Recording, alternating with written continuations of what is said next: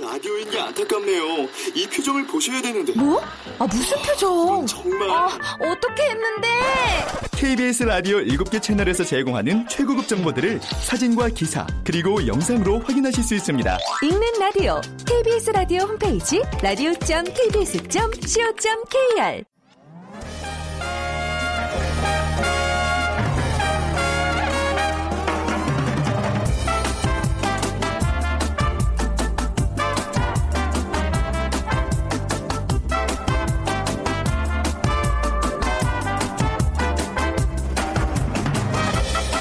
안녕하세요. 빅데이터로 보는 세상 아나운서 최현정입니다. 아, 여러분 폰딧불이라는 말 들어보셨나요? 오랜만에 극장 나들이 한 분들 많으셨을 텐데 극장 안에서 휴대폰을 열어서 그 어둠 속에 반딧불처럼 한 점 빛을 만들어내는 분들을 말합니다. 아, 짜증나는 일이죠. 또 지하철에서 이런 사람 참 꼴불견입니다. 점심은 뭐 먹었는지 어제는 뭘 했는지 드라마 주인공이 입은 옷은 어디서 파는지 큰 소리로 시시콜콜 수다가 이어질 때 주변 사람들 눈살을 찌푸리게 합니다. 평소 주변을 살피고 한 번만 더 신경을 쓴다면 이런 매너 없는 행동은 나오지 않을 텐데 하는 아쉬움이 생기죠. 자, 오늘이요, 음, 아, 어제가 11월 13일 세계 친절의 날이었습니다. 우리의 친절 지수, 매너 점수 과연 얼마나 될까요? 그래서 오늘 빅데이터로 보는 세상에서는요, 친절의 날 특집, 빅데이터야 매너를 부탁해를 마련해 봤습니다. 자, 오늘 먼저 빅퀴즈 드릴게요. 사회생활의 모든 경우와 장소에서 취해야 할 바람직한 행동 양식이 있습니다. good manner와 거의 같은 뜻의 어, 프랑스어입니다. 이 단어의 유래는 여러 가지가 있는데요. 그 중에 하나는 루이 14세 때 베르사유 궁전에서 용변을 보는 곳을 안내하는 표지판에서 비롯되었다는 설이 있습니다. 당시 베르사유 궁전에서는 날마다 연회가 열렸는데 화장실이 없어 방문객들이 건물 구석이나 정원의 풀숲에 용변을 보았고 궁전의 정원 관리 관리인은 정원을 보호하기 위해서 용변을 보러 가는 통로를 안내하는 표지판을 세웠습니다. 자, 이것을 지키는 것이 예의를 지킨다는 뜻으로 확대됐고 현대 와서는 일반인에게도 적용이 되고 있습니다. 우리가 흔히 아, 예절을 지키다, 예의를 지키다 요 표현을 많이 쓰죠. 1번 바캉스, 2번 에스프레소, 3번 에티켓. 4번 가훈 중에서 정답 고르셔서 여러분들의 의견과 함께 문자 보내주시기 바랍니다. 오늘 당첨되신 분께는요. 커피와 도넛 모바일 쿠폰 드립니다. 휴대전화 문자 메시지 지역번호 없이 샵 9730이고요. 짧은 글은 50원 긴 글은 100원의 정보 이용료가 부과됩니다. 나는 매너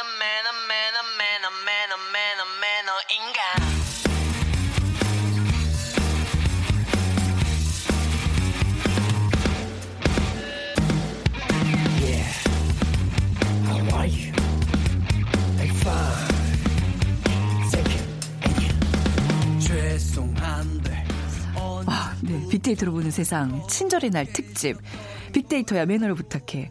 오늘 함께 얘기 나눠주실 두 분입니다.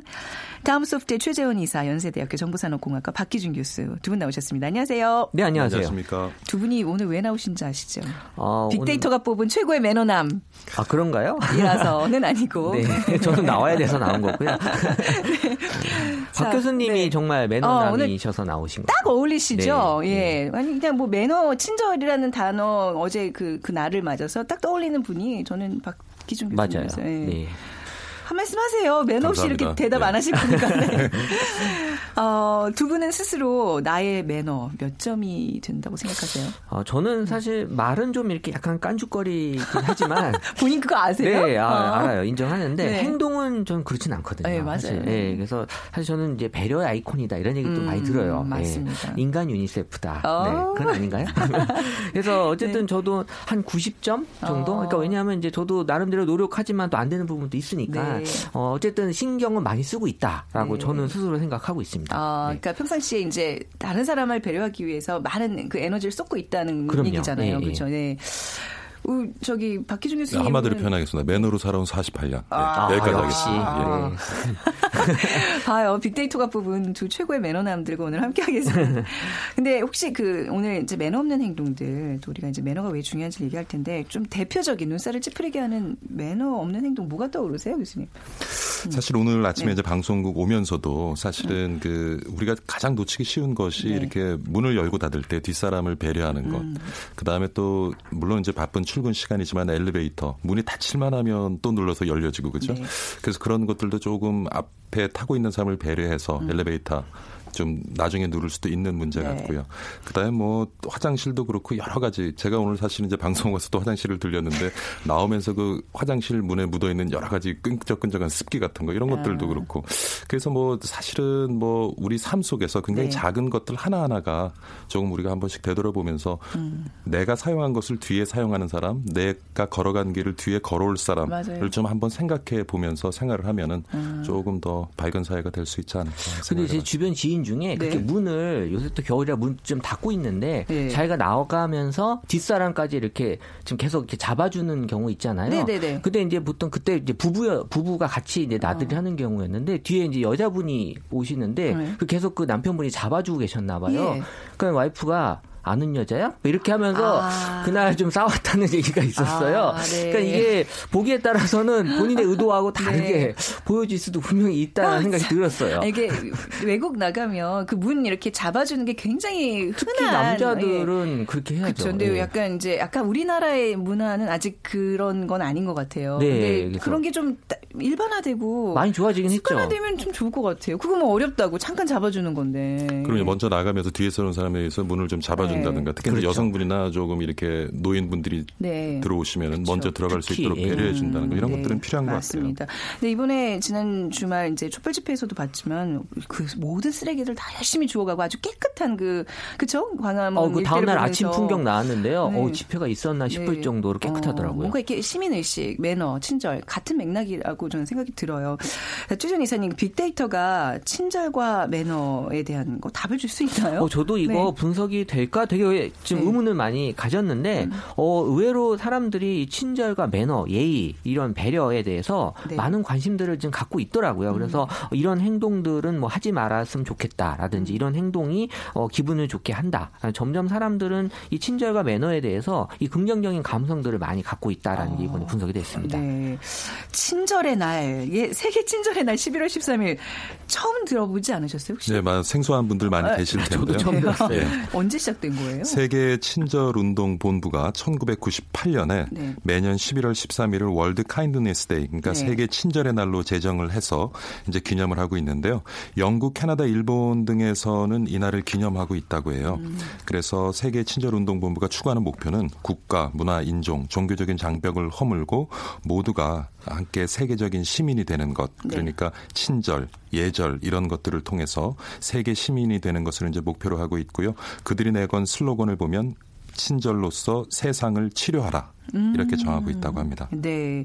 우리 국민들이 친절에 대한 관심이 얼마 정도인지 빅데이터로 좀 본격적으로 분석해 볼까요? 네. 그 매년 뭐 친절 관련된 그런 연관어들까지 다 해서 분석을 했는데요. 네. 이 10만 건 이상 매년 나오고 있었어요. 보니까. 그래서 2011년도에 이미 15만 6천 건, 그리고 작년 2015년도엔 46만 7천 건, 2016년도 지금까지 이제 거의 50만 건 음. 육박할 정도로 이 친절에 대해서 사람들의 어떤 관심은 높아지고 있더라라는 게 보여졌고요. 그러니까 이 친절 시절 연관된 키워드가 이제 서비스에 대해서 언급들을 좀 많이 하셨는데 네. 우리가 이제 서비스를 받을 일들이 좀 많아졌잖아요. 일반 뭐 음식점이라든지 또 이런 식사할 때 이런 것 것들 키워드들이 많이 언급이 되고 또 친절은 고 서비스다라는 그런 또 이쪽 종사 일하시는 분들이 많이들 또 얘기들을 많이 하셨던 것 같고요. 또 네. 맛집이 많아지면서 이런 맛과 그 같이 함께 언급이 되는 게 음. 이런 분위기라든지 또 직원의 친절도 이런 것들이 사람들에게 되게 많은 관심들을 지금 보여지고 있는 그런 어. 분위기가 보여졌습니다. 결국 친절도 큰 경쟁력이에요. 이제 현대 사회에서 지금은 그렇죠? 중요한 그렇죠. 요소가 되는 네. 것 같아요.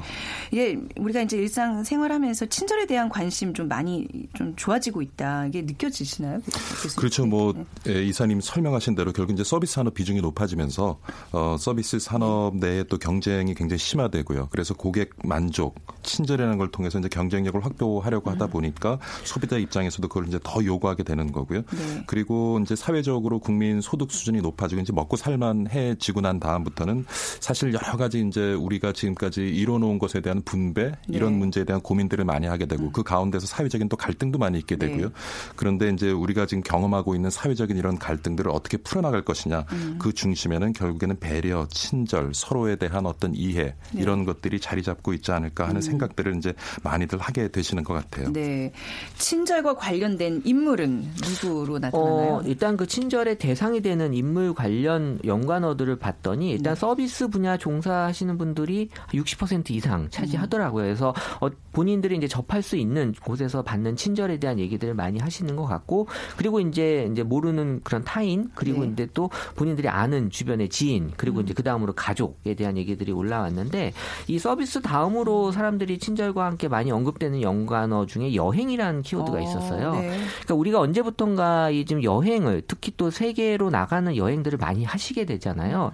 그러다 보니까 이제 새로운 문화권에서 접하는 그런 친절에 대한 그런 경험들을 많이 할 수밖에 없는 네. 그러면서 아 여기는 되게 친절하구나 또 여기는 불친절하구나라는 얘기들을 직접 경험하다 보니까 이걸 통해서 어, 반성할 것도 반성하고 네. 그리고 또 본인들이 잘하고 있는 건 아 이렇게 해줘야 되는데라는 그런 그 생각들을 많이 할 수 있는 기회들이 어, 많이 생겨난 것 같아요. 어, 네. 여행이라는 또 관련 검색어가 어, 좀 나타났는데 여행지에서 매너 있는 행동 글쎄요 뭐가 있을까요?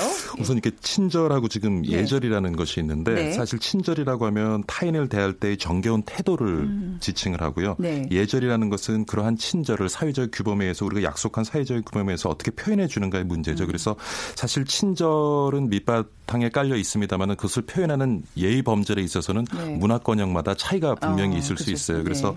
우리가 사실 해외 여행을 하다 보면 그러니까 서로가 친절한 마음으로 대한다고 해도 그 사회 문화를 우리가 이해하지 못하면은 서로 불쾌하게 하는 경우가 종종 있거든요. 음.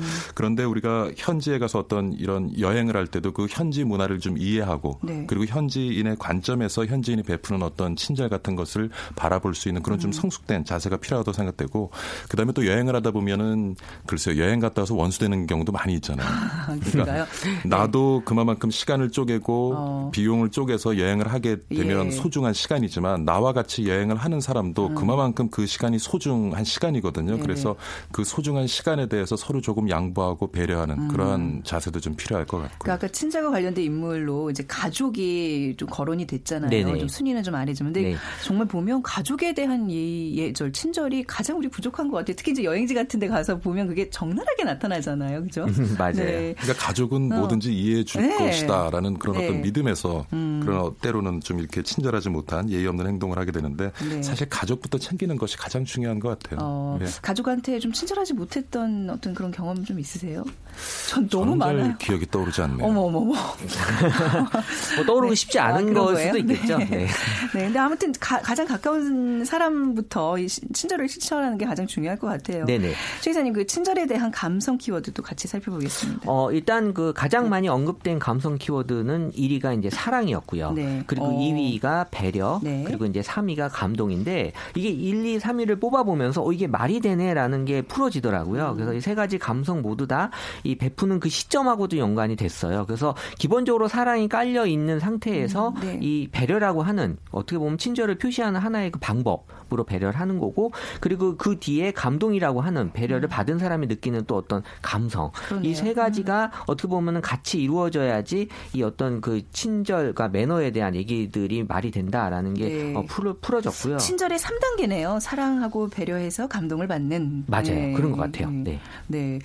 네. 참 이게 참 좋은 말들이잖아요. 지금 우리가 언급한. 참 좋은 말이죠. 예, 예. 예. 근데 우리 일상에 꼭 필요한 부분도 막. 근데 우리가 이걸 좀 기억을 해야 될 것 같아요. 조금 전에도 이제 가족 말씀을 하셨는데 음. 네. 사실 내가 내 가족을 홀대하게 되면 내 가족을 아무도 사랑하거나 내 가족을 배려하지 않는다는 생각을 해 봐야 네. 되고요. 그리고 결국에는 내가 누군가를 배려하고 누군가에게 친절을 베풀고 누군가에 대해서 예의를 지킨다는 것은 나도 그렇게 누군가로부터 대해지고 싶다는 네. 욕구에서 출발하는 것이거든요. 그렇기 때문에 내 자신에 대해서도 그렇고 내 가족에 대해서도 그렇고 네. 그런 입장을 가지고 또 타인들을 우리가 배려하고 예의 범절을 지켜야 되지 않을까 하는 생각을 해봅니다. 네. 이 친절 어제 이제 세계 친절의 날을 맞아서 오늘 매너와 친절에 대한 얘기 좀 나눠보고 있는데요. 친절이라는 이 단어가 가장 많이 언급되는 시기도 따로 있다면서요? 어, 네. 있더라고요. 네. 그래서 주목할 만한 게 5년 동안에 이 매너, 예의, 이런 친절 모두 음. 이 7월, 8월, 여름, 이 기간과 12월, 1월 겨울 기간 계절에 많이 언급이 되고 있었는데 네. 이게 어떻게 보면은 이제 요때 이제 좀 그렇죠. 새로운 사람들을 접할 기회가 많이 있다. 아, 뭐? 여행을 뭐 어. 많이 간다거나 네. 이런 때 사람들이 어떤 어 기존에 느끼지 못했던 이런 음. 친절이나 매너, 예의에 대한 얘기들을 많이 나누고 있었다라는 게 보여졌고 또 요일로 봤을 때는 어 일요일하고 월요일 그러니까는 이 기간에도 어떻게 보면은 사람들 간에 또 만남이 그렇네요. 또 이루어지는 네. 그런 어 요일일 수도 있는 거고 또 외출이 또 많아지기 때문에 어떤 그 상호작용을 하는 그러면서 기본적인 매너나 예의에 대해서 생각을 하는 그 시점들이 음. 분명히 이제 정해져 있더라라는 게 보여졌습니다. 어, 한 주를 시작하면서 사람들이 친절이라는 단어를 좀 많이 떠올리게 되는 것 같아요. 오늘이 월요일이니까. 월요일이니까요. 네. 사실 그런 의외로 것- 친절하시더라고요. 근데. 사실 그런 거 네. 조금 전에 말씀하신 것처럼 지금 7월, 8월, 12월, 1월이잖아요. 네. 그러니까 어떻게 보면은 기후적으로는 봄과 가을에 비해서 굉장히 우리가 좀 기후 때문에 스트레스도 많이 받는 그러네요. 기간이거든요. 네. 그리고 일주일 중에서도 사실 한 주일을 시작하는 월요일 날은 스트레스를 많이 받게 돼요. 음, 네. 저는 어떤 생각을 해보냐면 이렇게 7월, 8월, 12월, 1월 월요일에 특히 이제 우리가 예, 친절이라는 걸 생각을 많이 해보는 이유는 네. 그만큼 스스로가 친절해지기 힘들다는 것의 어떤 반증일 수도 있다는 네. 생각을 해보고요. 사실 뭐 국내에서 우리가 너무 지금까지 예의가 없다, 좀 친절하지 못하다, 뭐 그러면서 이제 많이 이제 서구라든가 음. 네. 미국 문화 예를 듭니다만 미국도 사실은 인구 분포, 인구 밀도가 굉장히 높은 뉴욕 같은 데 가보면 예, 아유. 한국 못지않아요. 그쵸. 그러니까 결과적으로 제가 네. 보면 네. 경쟁이 심한 사회, 그 무엇으로부터 스트레스를 받게 되면 네. 음. 그만큼 남을 배려하고 예의를 갖출 그런 어떤 여지는 줄어들 수 있다. 그렇기 때문에 네. 사실 또 그 부분에 우리가 좀 더 또 신경을 써야 되는 것 같고요. 어떻게 보면 그 경제와 친 절의 어떤 상관관계도 분명히 있는 것 같아요. 아? 그럼요. 그죠? 예, 예. 마음의 여유가 있고 또 경제적으로도 여유가 있어야 누구를 배려할 수 있는 사랑을 베풀 수 있는 위치에 어, 다가갈 수 있는 건데.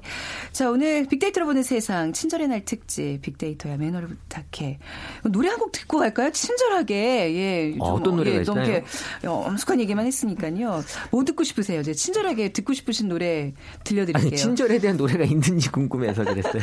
어, 딱히 듣고 싶은 노래 없으면 제가 고를게요. 네네. 네. 레본 헬름의 싱싱싱 함께 들어보시죠. 빅데이터로 보는 세상 친절의 날 특집 빅데이터야 매너를 부탁해 함께하고 계십니다. 빅퀴즈 한번 다시 부탁드릴까요? 박 교수님 친절하게 문제 부탁드립니다. 예, 사회생활의 모든 경우와 장소에서 취해야 할 바람직한 행동 양식인데요. good manner와 거의 같은 뜻의 프랑스어라고 합니다.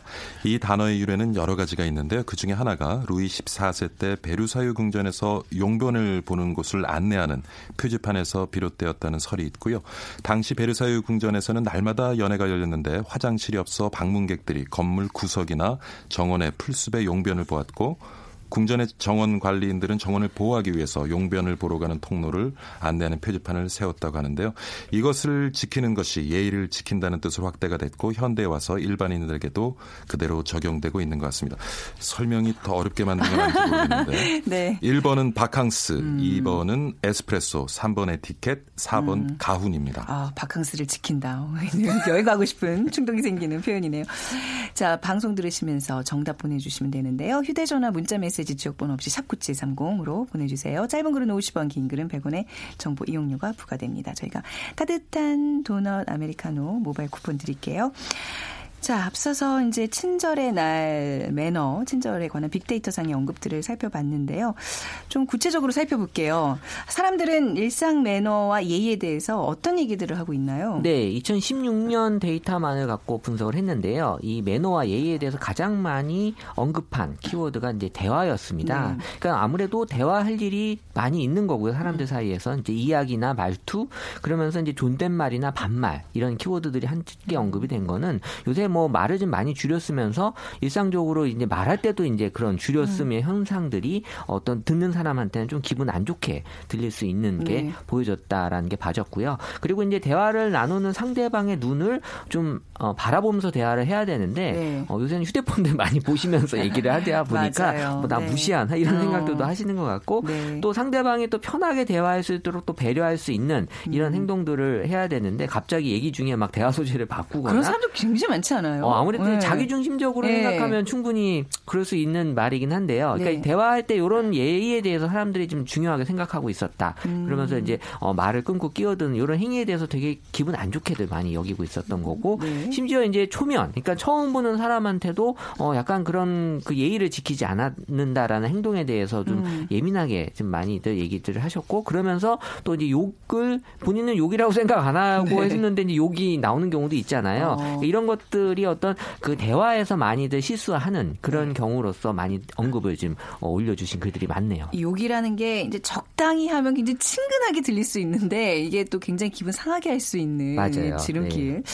자, 대화할 때 매너 사실 저는 이렇게 깜짝깜짝 놀라는 게 박희준 교수님이 보면 저음에 이 약간 음성이 주는 어떤 그런 친절함도 있는 것 같아요. 어, 그 대화의 유리해요 지금. 그렇죠. 네. 대화의 네. 어떤 친절한 대화의 비법 같은 게 분명히 뭔가 이렇게 체득화되신 분인데 좀 어떻게 해야 될까요? 어떤 조언을 해주실 수 있을까요? 저 같으면 일단은 그 상대에게 집중하는 것이 아까 이제 아. 스마트폰 얘기도 하셨고 네. 하는데 결국에 최근에 보면은 사실 말 잘하는 분들은 참 많아요. 네. 근데 잘 듣는 분들은 많지 아, 않은 것잘 같거든요. 듣는 거? 우리 초등학생도 스피치 학원에 보내지만은 네. 그렇죠. 누구 말을 듣는 거로 훈련시키진 않는단 말이에요. 그래서.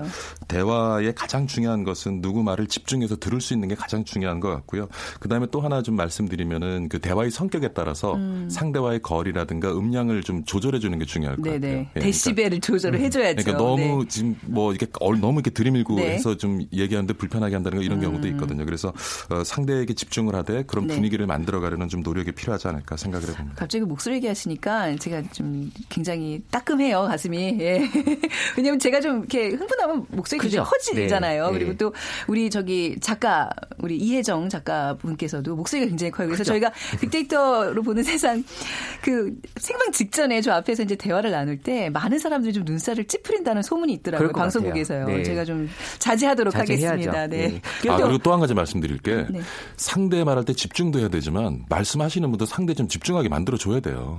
네. 자꾸 네. 내가 알고 싶은 건 놔두고 자꾸 주변 얘기를 하다 보면 어. 상대방이 집중력을 잃어가거든요. 그렇죠. 러니까 서로가 사실은 대화를 어. 나눌 때 서로 어. 같은 것을 공유하면서 대화를 나눠야 맞습니다. 되는데 네. 그래서 서로가 집중을 해야 되지만은 네. 말씀하시는 분들도 네. 상대편에 조금 저분이 무슨 얘기를 듣고 싶어하고 지금 뭘 궁금해할지는 좀 알면서 얘기를 하는 것도 네. 굉장히 중요한 것 그러니까 같습니다. 나한테 집중시키기 위해서 우리 같은 사람 목소리가 커지거든요. 맞아요. 그래서 이래도 안 들을 거야 하면서. 예. 그래서 이제. 연관어 네. 사위로 목소리가 언급이 어, 됐어요. 네. 왜냐하면 나한테 집중을 안 할까봐 목소리를 크게 내시려고 음. 하시는 분들도 분명히 있을 거고. 네. 근데 이제 이런 장소나 상황에 따라서 이 지나치게 큰 목소리가 또 주변에게 안 좋은 영향을 줄 수 있다, 민폐를 줄 수 있다라는 네. 거고. 특히 이제 공공 장소나 네. 또 이런 또 방음이 잘 안 되는 주택 같은 어. 경우에는 이 작은 소리도 되게 민감하게 들릴 수 있어 있거든요. 음. 네. 근데 지금 개인주의가 또 워낙 많이들 어, 퍼져 있기 때문에 이런 것들에 대한 피해에 대해서 많이들 중 요하게 생각을 하고 있는 거고 네. 그리고 이제 또 대화로 풀어야 될 것들을 요새 워낙 또 인스턴트 메신저 같은 휴대폰으로 많이들 하다 보니까 음. 이게 대화로 해야 할 얘기를 너무 또 이런 온라인상에 또 하시는 것도 예의가 아니다 이런 얘기들도 있더라고요. 음, 네. 그러니까